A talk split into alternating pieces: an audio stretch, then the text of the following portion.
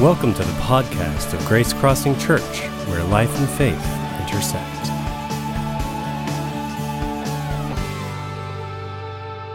Well, good morning, everyone. We want to welcome you to Grace Crossing Church this morning. We're so thrilled that you've gathered here with us this morning as we continue our series that we began last weekend entitled One. Now, I've heard some great feedback this past week uh, from some of our connection groups and those who are really engaging in this conversation. And it sounds like there was some rich conversation around this idea of one. Uh, and we are really bringing God into this area that is kind of a foreign area for many of us. It's a foreign area, certainly in our world, but it's one that the scripture teaches us a great deal about. And so we're moving into it, uh, inviting God to help us and meet us along the way. Now, there are several goals that we have for this series, one that we've laid out. Let me just kind of remind us of those this morning. The first one is that we want to get a clearer understanding of what the scripture actually teaches us about this area of oneness. And it's really, really important that we find out what God has to say about this. And the Bible provides us both the motivation and the means for oneness. So we want to go to Scripture. The second thing that we've set out as our goal is that we want to lean into this area with a posture of looking and le- listening and learning, but ultimately loving really, really well. Loving well is the highest goal of the Christian life. It is the single greatest reading of our spiritual temperature. It's how our temperature and our faith ultimately gets evaluated. And the third goal of this series, and this is really the ultimate goal, is that we want to better align Grace Crossing Church with the kingdom of God. Now, here's why that's important it's important because the kingdom of God is what Jesus came and promised he was going to establish here on the earth. And so our leadership is committed as a church to following God's Spirit as He leads us forward. And to follow God's Spirit will always move us closer to the epicenter of God's kingdom. And so we're going to begin this morning like we began last weekend and like we're going to begin every week of this series. We're going to take just a few moments and we're going to quiet our hearts. And we're going to take some time for some silence because I believe that we do not find God in the noise and the chaos and the clutter of our world. I believe the greatest place where we find God is in silence and stillness. Be still and know that I'm God. Before we do, let me just give you a verse that I used, and I'll use this each week Psalm 139. Here's what we're going to do as we move into some silence. We're going to invite God to do this. Search me, O God, and know my heart. Test me and know my anxious thoughts. This issue has a way of stirring up anxiety in us. See if there is any offensive way in me, and lead me into the way everlasting. We often don't even know if there are offensive ways in us until we hear from others and until we invite God into our hearts. One of the greatest gifts we can give you here at Grace Crossing Church is we can actually give you a moment of silence where you can stop all the noise and activity, and we together, as the family of God, can look to Him. I want you to take just a moment, and I want you to quiet your hearts. And let's invite God into this moment. I want you to breathe in His peace, and I want you to breathe out. I want you to inhale God's heart. And I want you to exhale any offensive way and invite God to take it this morning. Breathe out your fears. Breathe in God's presence. Now, I want you to think back to the last time you made a phone call to customer support. And you immediately recognized that the voice that greeted you was not someone who spoke English, English as their native language. All of us have been there. For some of you, you don't even have to journey beyond this past week. I want you to go back to that conversation. And I want you this morning to sit in it for just a few moments. And I want you to ponder these questions. What was the first thing that came to your mind when you were greeted by an unfamiliar tone in a voice, an accent that you knew was foreign? Did it trigger anything emotionally in you? Honestly? What do you think is the origin of that feeling? How did you react internally?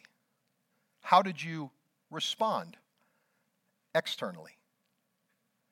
What was going on in your verbals and in your non-verbals? Now, I don't lead us into that exercise to create some displaced sense of guilt. Rather, I lead us into that exercise to create a sense of humble awareness for what it feels like when you're not heard, when you're not understood. Now, I want you to put yourself on the other end of the line. And I want you to imagine what it feels like for people who are ethnic minorities in a majority white European culture, what it feels like for them not to be heard, understood, and valued. Pastor Life and I were actually uh, doing a lunch meeting at Rotary Park a couple of weeks back, and we greeted a man who was there who was obviously an Asian American. We engaged in conversation with him. His name was Brian. We found out that Brian was born and raised in China. He was educated in China, but then he had his higher education in Canada and had been here in the United States for 20 years. And as we talked to him in our conversation, he said a couple of things that really, I think, express well what many ethnic minorities feel. He said, I often feel out of place. He said, and here's what he said I feel stupid, but he didn't use the word stupid. He used a much more visceral word that I will not repeat here in church because it's somewhat offensive. But he said, I often feel stupid because I simply don't understand what's going on. As I walked away from the conversation, I couldn't help but think about the series we were about to move into and was feeling reminded that this is such a powerful, powerful topic that God has a lot to say about. And that's where we're going to pick up this morning, where we left off last weekend. Because last weekend we talked about God's heart when it comes to oneness. That's where we ended our message. And God's heart for oneness is unity. But not just any old unity. God's heart for oneness is diverse unity. And there's a big difference between unity and diverse unity. Now, we get just a glimpse of diverse unity in the book of Revelation, the final 66 book of the Bible. Now, when you think of the book of Revelation and you hear that word revelation, think vision. It's not concealing something, there's not secrets here. The idea of revelation is to reveal for us something that was in God's mind from the very beginning that now is taking place in His presence.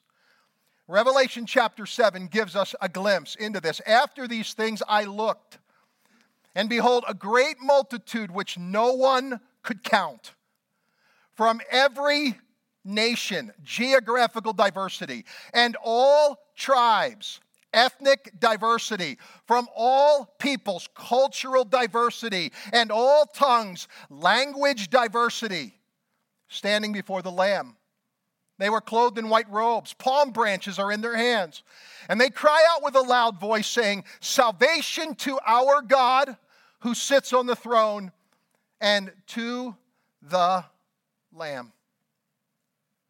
Here's what this verse tells us this verse tells us that when we get to heaven, we're going to be surrounded by a lot of people who don't look like us, who don't think like us, and who don't speak our language. And we're going to be celebrating together because worship in heaven is multicultural and ethnically diverse. It's what Jesus prayed for. It's what Jesus' heart was moving us toward.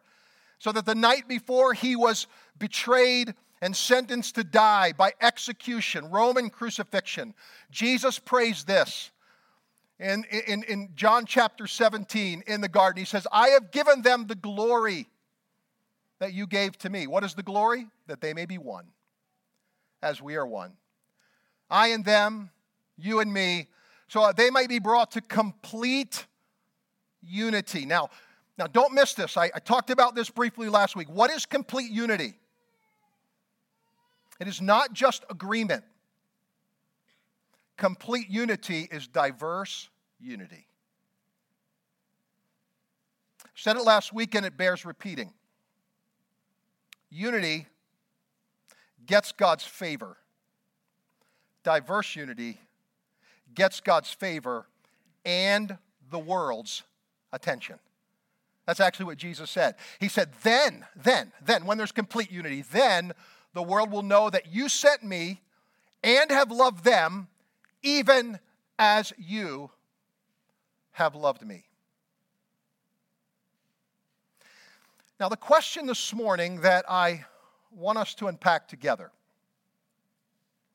is where do we go to find a model of diverse unity here in the earth.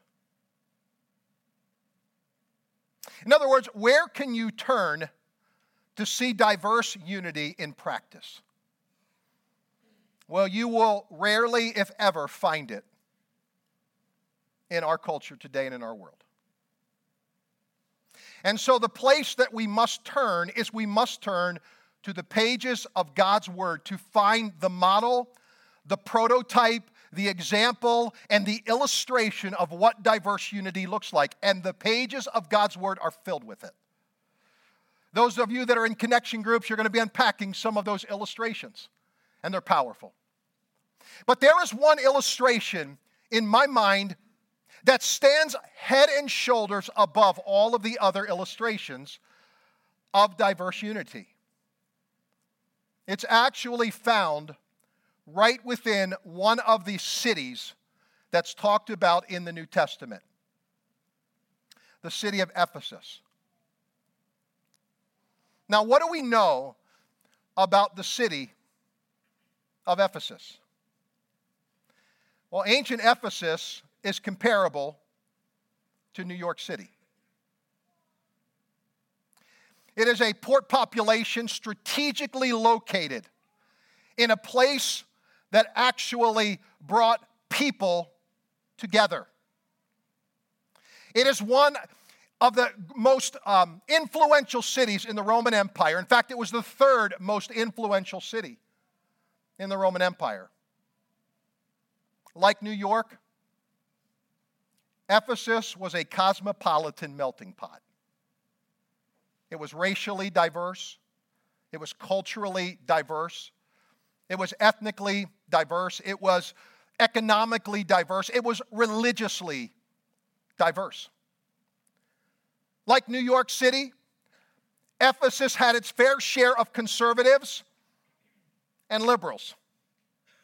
Like New York, it had its God worshippers and plenty of idol worshippers. And it was in that city that Paul the Apostle, the leading missionary of the New Testament, comes and plants a church. And the Bible says people from all of those different backgrounds and all of that diversity are coming to faith in Christ. They're, they're becoming part of God's family and they are forming what is sort of a spiritual mosaic right there in the heart of a place like New York City. Paul plants a church among this diverse group, and he pastors this church for about three years. Now, on Paul's third and final missionary journey, Paul actually is visiting the churches that he had planted.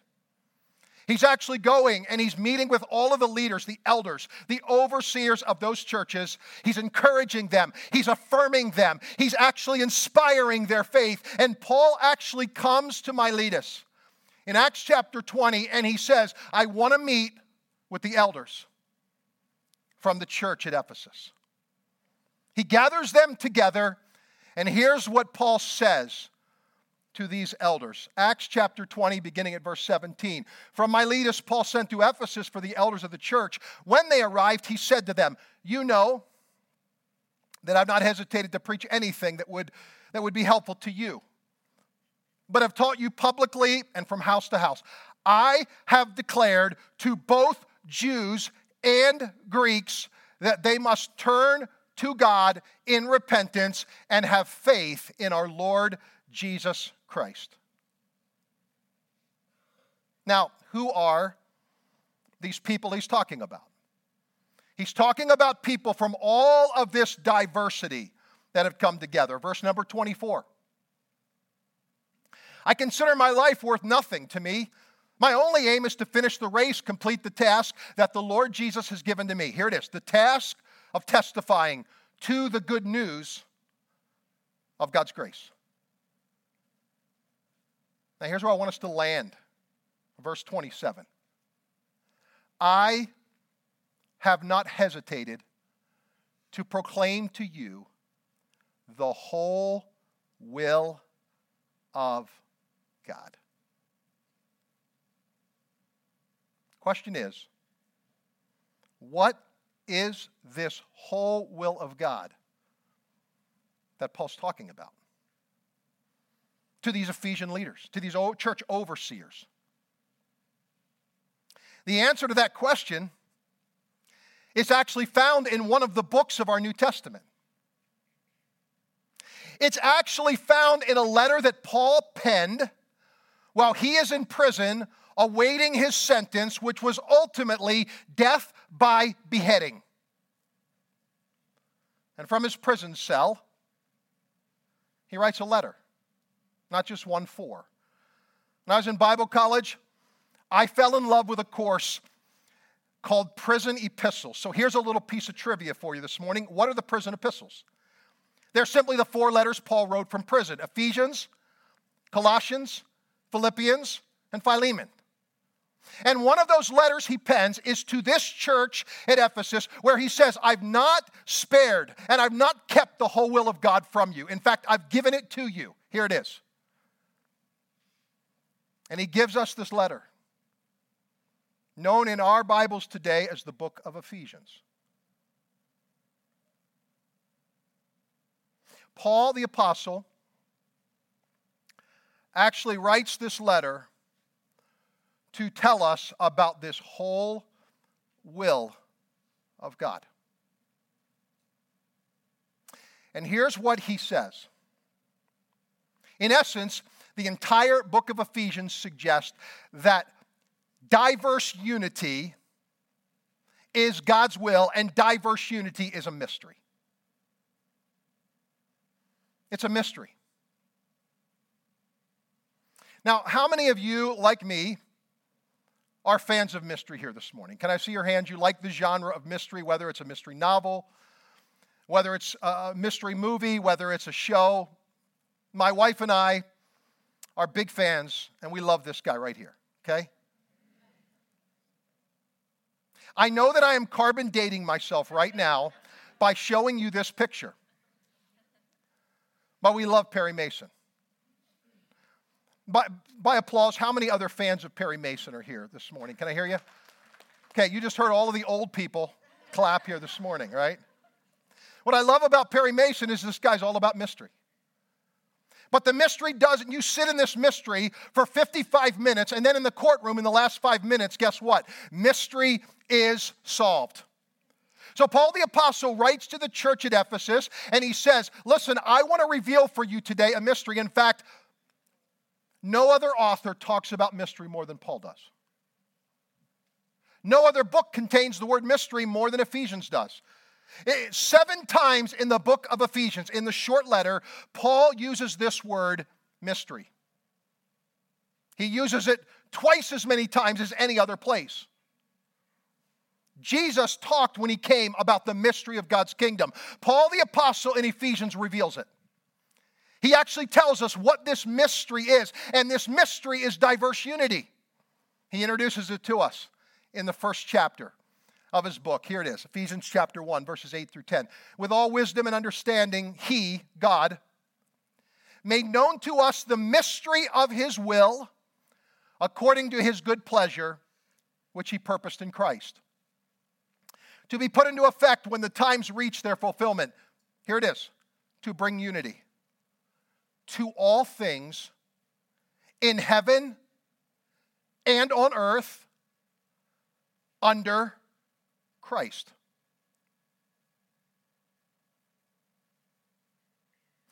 What is Paul referring to when he's speaking here about the mystery of his will? Well, he reveals it for us in the scripture, in Ephesians. Let's fast forward to the fifth chapter, and I'm going to get right to the end of it. Here it is. For this reason, a man will leave his father and mother and be united to his wife, and the two will become one flesh.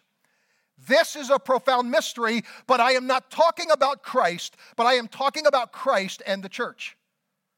I am not talking about marriage. For those of you who have a familiarity with the book of Ephesians, you may know the fifth chapter of Ephesians talks largely about marriage, but that's not the point. In fact, marriage is just another illustration Paul uses for the bigger illustration of oneness, of diverse unity. He is coming at this and he's simply saying, I'm going to show you a mystery. I'm going to give you this illustration. Marriage is a beautiful illustration of diverse unity, but it's part of a wider narrative that I'm trying to make. And the wider narrative is that diverse unity is the mystery of God's will. The mystery of God's will is solved. It's the church. It's Jesus Christ in the church. And he goes on to give us actually what this mystery is in plain language, right smack dab in the middle of his letter. The mystery of the will results in the church. But what is the mystery of God's will? Here it is, smack dab, Ephesians chapter 3, verses 2 through 5. Surely you have heard about the administration of God's grace that was given to me for you. That is the mystery made known to me by revelation, as I have already written briefly. In reading this, then, you'll be able to fully understand my insight into the mystery of Christ, which was not made known to people in other generations, and as it has now been revealed by the Spirit to God's holy apostles and prophets. So Paul's saying this. Paul's saying, what has been a mystery in past generations. In other words, what people didn't get that I was trying to do and that I performed and completed in Christ, I'm actually telling you today, plain English. And he does it next verse, verse number six. This mystery is that through the gospel, the Gentiles are heirs together with Israel, members together of one body, and sharers together in the promise in Christ Jesus. Can somebody say, wow? This is really profound. You may not recognize what Paul is saying here, so let me tell you what he's saying. He's saying this diverse unity is actually these disparate Jews, these hostile Jews and Gentiles that have now come together and are now standing together in diverse unity. Who are the Gentiles Paul's talking about here? Well, Gentiles were simply every person who were not born Jewish. So, any person or any group of people, any nation that was non Jewish, they were all lumped together in one big pot, and they were called Gentiles. The word just means a clan or a tribe, but it's specifically referring to everyone who is non Jewish. This word, Gentiles, is not a term of endearment. In fact, here's what it is intended to say and mean it is intended to mean, you are not like us. And because you are not like us, you do not belong to God because we are God's preferred and God's privileged people. And Paul says, time out. Hold on for just a moment. You are not seeing the mystery that has been revealed in Christ and is to be exhibited in the church. Because the mystery is not that there are these two groups, but rather that there is now one new humanity that God is putting together. And he's suggesting here that it is something profound that takes place that only can happen by God's Spirit. And for the remainder of our moments this morning, I want us to really focus on what Paul the Apostle is telling us here about diverse unity.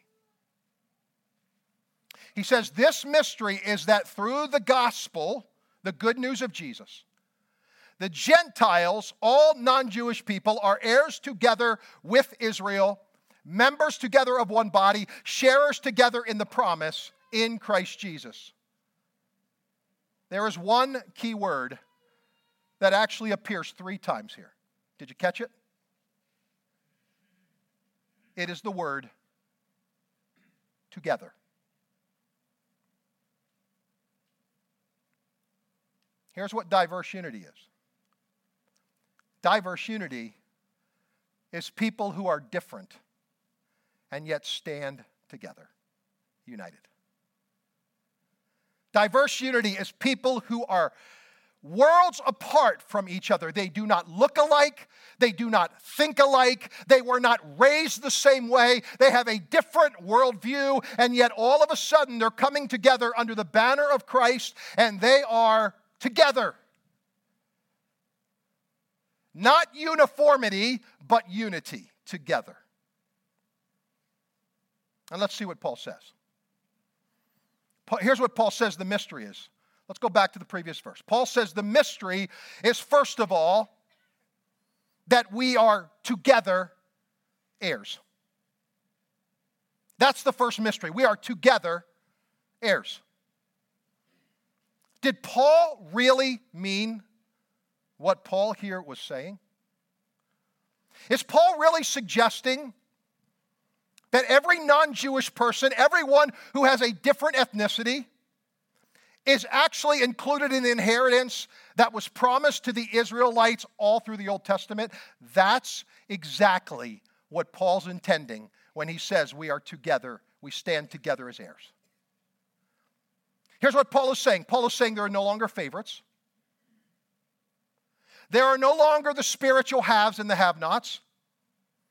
There are no longer those who are privileged and given positions simply because of their ethnicity. He's saying there is no longer people who are going to move out in front and be given certain honor while others are left out of the equation. No, no, no. That's no longer going to happen in my kingdom because the mystery is that we are now heirs together. What belongs to you belongs to me. What's promised by God to me is promised to you. It doesn't make a difference what the color or tone of your skin is, what language you speak, or what nation you are raised in. You are heirs together. He secondly says the mystery is that we are together members. We are members together.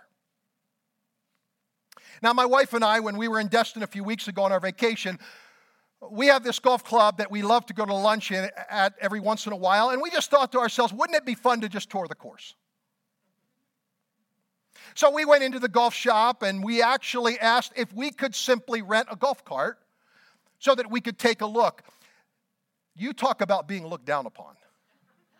The very first question was, Are you a member here? No, we just want to see your course.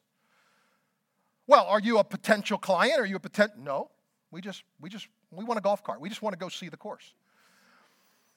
And then we were told, you know, all these things. They're giving us brochures, telling us how we can become members of the golf club. And listen, in God's family, there are no clubs. He's going, there are no memberships. You, you, you don't have certain privileges that other people are left out of simply because of your race. No, that's not how God works. That may be how the world works. You may be able to buy your way into certain things in the world, but you will not do that in God's kingdom. You will come together and you'll all be members together. Each one will matter equally, each one will be important. There are no people who get looked down upon simply because they don't have a membership card. And he finally says this the third mystery here it's not just that we are members together and that we are heirs together, but the third mystery is that we are together sharers in the promise of Christ. Now, it's been said that, that, that agreement is the, is the birthplace of unity. Agreement is the birthplace of unity. Here's what that suggests that suggests there has to be agreement, there has to be a shared point of view. And when you find a shared point of view, you can have unity. Very rarely will you find a shared point of view when there's diversity. The very word diversity suggests that we will not see things the same. So I would suggest to you, Paul here is not saying we are sharers together because we have agreement. Well, if agreement is not the point where we get to be sharers together, then what is the point? I think what Paul's saying is you don't need a shared point of view, you need a shared focal point. And the shared focal point is Jesus Christ. When those of us who are diverse will together look at Christ, all of a sudden, what happens is we begin to walk in the same direction. We begin to hear the same message from God's heart. We begin to think the way God wants us to think. And what does that do? Just like in marriage, a man and a woman who are moving toward God are moving toward one another. As we are moving toward God in our diversity, what happens? Our hearts are drawn together. We become sharers together. And we become sharers together in the promise that God has given to all of us. There are no people who get superiority, and there are no people who are looked down upon in ways of inferiority. I love how Paul finishes this thought. And by the way, Ephesians is where we're going to set up camp for the next few weeks. And we're going to travel other locations. But we're going to put our base camp in this letter because it is so profound. It is so rich in theology and so rich in diversity. And you perhaps have never seen it. And we want you to see it. And here's how Paul, and I'll end here today. Chapter 3, verses 10 and 11. Here was the intent. You say, What is the ultimate purpose of this diverse unity? Here's the intent. His intent was that now, through the church, the manifold wisdom of God should be made known to the rulers and authorities in the heavenly realms according to his eternal purpose that he accomplished in Christ Jesus our Lord. There are three things Paul suggests here. First of all, Paul suggests that as the Ephesian church came together, the mystery got solved.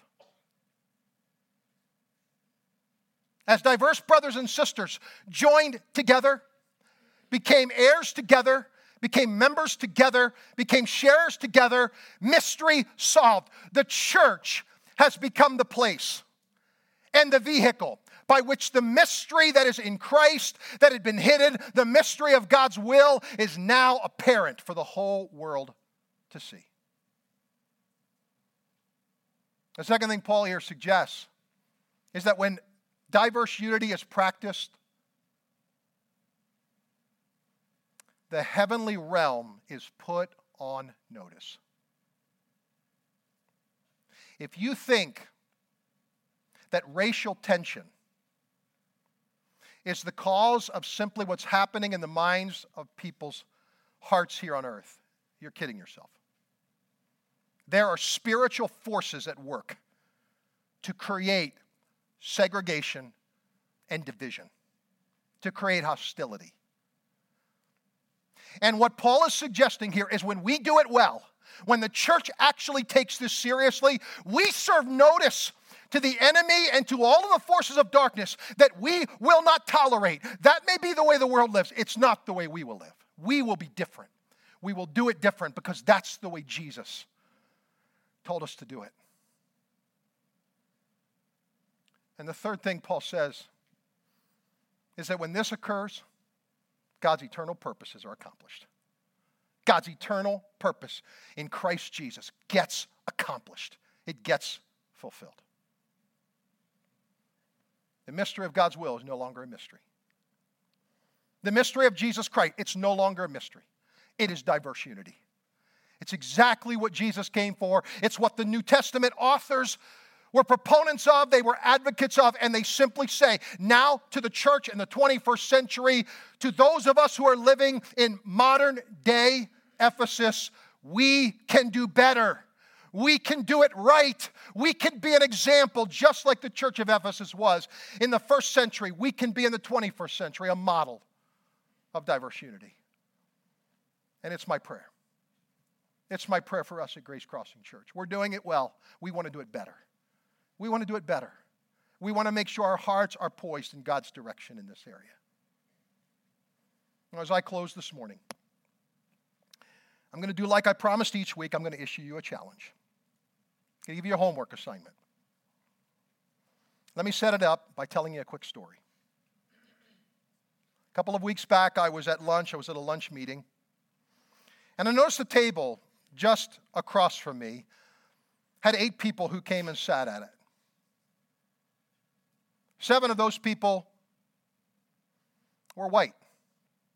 One of those individuals was an ethnic minority. And I was observing the table and just watching as I was eating. I was curious to see what the interaction would be like. And I first of all was struck by the fact that the ethnic minority sat at the last seat. There was conversation that was going on among the table, but he was never included. He was never asked a question. He never engaged in the conversation. I didn't see him say a word. He was eating his meal quietly while everyone else around the table is having a conversation. And finally, he puts his earbuds in.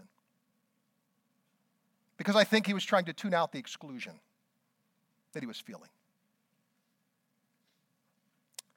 And so here's my challenge. My challenge is we don't know people because we don't know people. We don't know people because we don't know them. We've not moved toward them. So I'm going to ask you this week to take a step towards someone who's an ethnic minority, somebody in your workplace, somebody who's in your neighborhood. Maybe you walk by them every week as you're walking around the neighborhood, but you've never stopped to say hello. You've never introduced yourself. You've never gotten to know them. I'm not talking about a lengthy conversation. I'm simply talking about moving intentionally toward them to take the mystery out of their story. Like we often see people, and you know what? We think certain things, we don't even know them. And I think the mystery can be moved. The shroud of mystery over people can be removed when we simply move toward them intentionally to get to know their story. And so I'm going to ask you this week. I know this sounds scary for some of you. Some of you right now are, you're, you're, ter- you're, you're just terrified to think about doing it.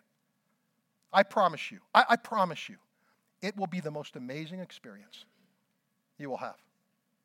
It'll be the, it'll be the highlight of your week. Can't wait to hear your stories next week. Some of you are going to come up to me next week and say, You were right. It was amazing. And I'm going to ask us to take an intentional step to remove the mystery out of another person's life and story. Would you do that with me? Let's stand together.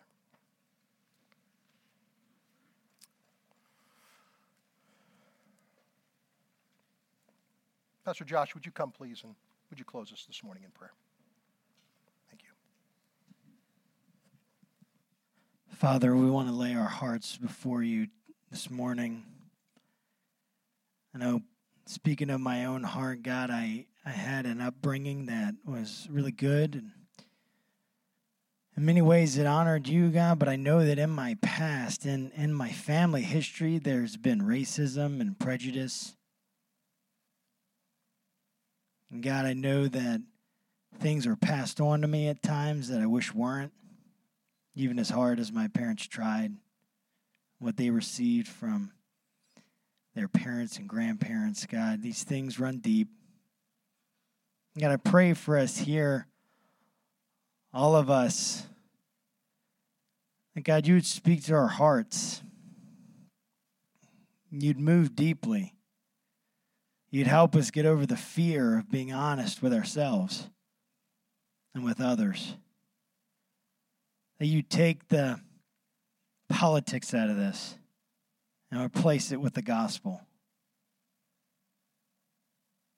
And that God, you would move, and you would speak, and you would bring clarity, and you would calm fear, and you would increase love and acceptance and forgiveness, even forgiving ourselves.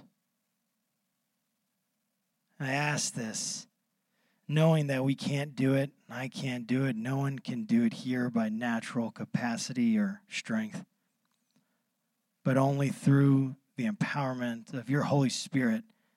And that's how it's supposed to be and has always supposed to have been from the very beginning.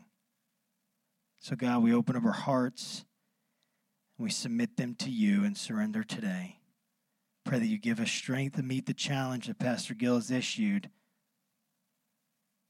and that you would bless us in it. We ask it all in Christ's name. Amen. Amen. God bless you guys. Have a wonderful week. Thanks for listening. To learn more about Grace Crossing Church, including service times and directions, check us out on the web at www.gracecrossingchurch.net. We hope to see you at one of our upcoming weekend worship gatherings. Have a great day.